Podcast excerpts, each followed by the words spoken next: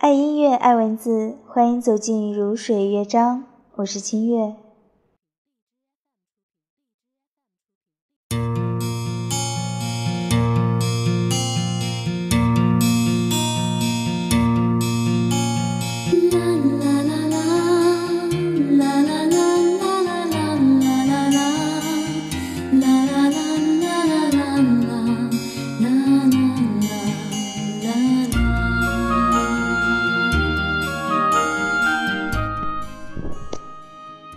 第二天，荷西来敲门时，我正在睡午觉，因为来回提了一大桶淡水，累得很。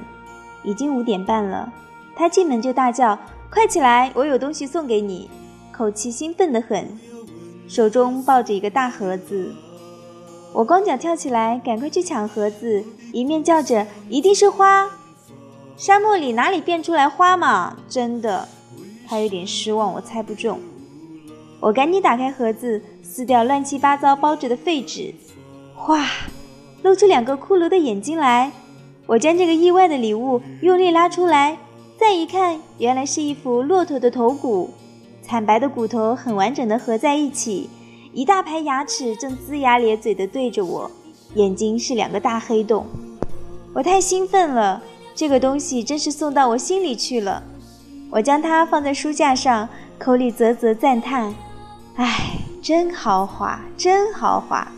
荷西不愧是我的知音，哪里搞来的？我问他，去找的。沙漠里快走死了，找到这一副完整的，我知道你会喜欢。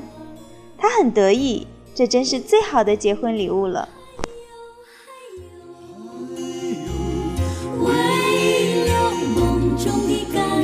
树，橄榄树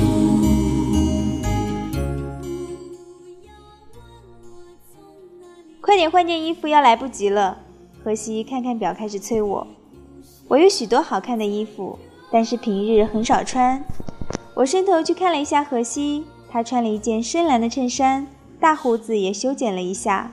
好，我也穿蓝色。我找了一件淡蓝细麻布的长衣服，虽然不是新的，但是它自有一种朴实优雅的风味。鞋子仍是一双凉鞋，头发放下来。戴了一顶草编的阔边帽子，没有花。去厨房拿了一把香菜别在帽子上，没有用皮包，两手空空的。荷西打量了我一下，很好，田园风味，这么简单反而好看。于是我们锁了门，就走进沙漠里去。有我住的地方到小镇上快要四十分钟，没有车，只好走路去。漫漫的黄沙，无边而庞大的天空下。只有我们两个渺小的身影在走着，四周寂寥得很。沙漠在这个时候真是美丽极了。也许是第一个走路结婚的新娘，荷西说。我倒是想匹骆驼，呼啸着奔到镇上去。你想那个气势有多雄壮？可惜得很。我感叹着不能骑骆驼。还没走到法院，就听见有人说：“来了来了！”一个不认识的人跳上来照相。我吓了一跳，问荷西：“你叫人来拍照？”“没有啊，大概是法院的。”他突然紧张起来，走到楼上一看，法院的人都穿了西装，打了领带。相比之下，荷西好似一个看来热闹的人。完了，荷西，他们弄得那么正式，神经嘛！我生平最怕装模作样的仪式，这下逃不掉了。忍一下，马上就可以结完婚的。荷西安慰我。秘书先生穿了黑色的西装，打了一个丝领结。来来，走这边。他居然不给我擦一下脸上流下来的汗，就拉着我进礼堂。再一看，小小的礼堂里全是熟人，大家都笑眯眯的望着荷西和我。天哪，怎么都会知道的？法官很年轻，跟我们差不多大，穿了一件黑色缎子的法衣。坐这儿，请坐下。我们像木偶一样被人摆布着，河西的汗都流到胡子上去了。我们坐定了，秘书先生开始讲话。在西班牙法律之下，你们结婚后有三点要遵守。现在我来念一下：第一，结婚后双方必须住在一起。我一听，这一条简直是废话嘛，滑天下之大稽。那时我一个人开始闷笑起来，以后他说什么我完全没有听见。后来我听见法官叫我的名字，三毛女士，我赶快回答他什么？那些观礼的人都笑起来，请站起来。我慢慢的起来，荷西先生，请你也站起来。真啰嗦，为什么不说请你们都站起来，也好省些时间受苦？这时我突然发觉这个年轻的法官手拿的纸在发抖，我轻轻碰了一下荷西，叫他看。这是沙漠法院第一次有人公证结婚，法官比我们还紧张。三毛，你愿意做荷西的妻子吗？法官问我。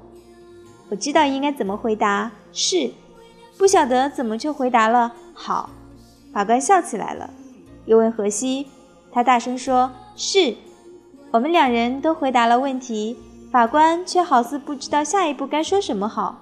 于是我们三人都静静地站着。最后，法官突然说：“好了，你们结婚了，恭喜恭喜！”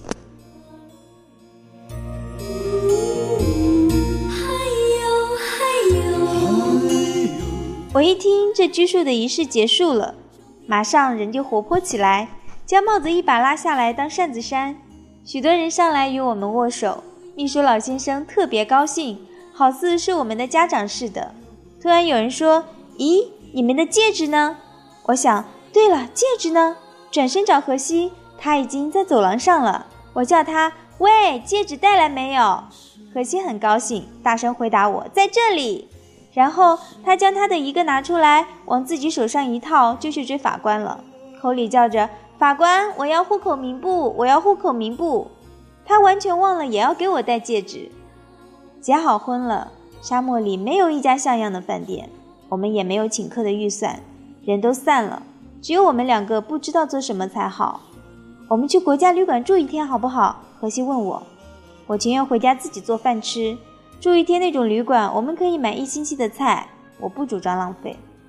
于是我们又经过沙地回家去。锁着的门外放着一个大蛋糕。我们开门进去，将蛋糕的盒子拿掉，落下一张纸条来：新婚快乐。合送的是荷西的很多同事。我非常感动。沙漠里有新鲜奶油蛋糕吃，真是太幸福了。可贵的是，蛋糕上居然还有一对穿着礼服的新人，着白纱的新娘眼睛还会一开一闭。我童心大发，一把将两个娃娃拔起来，一面大叫：“娃娃是我的！”荷西说：“本来说是你的嘛，我难道还会抢这个？”于是他切了一块蛋糕给我吃，一面替我补戴戒指。这时，我们的婚礼。才算真的完毕了，这就是我结婚的经过。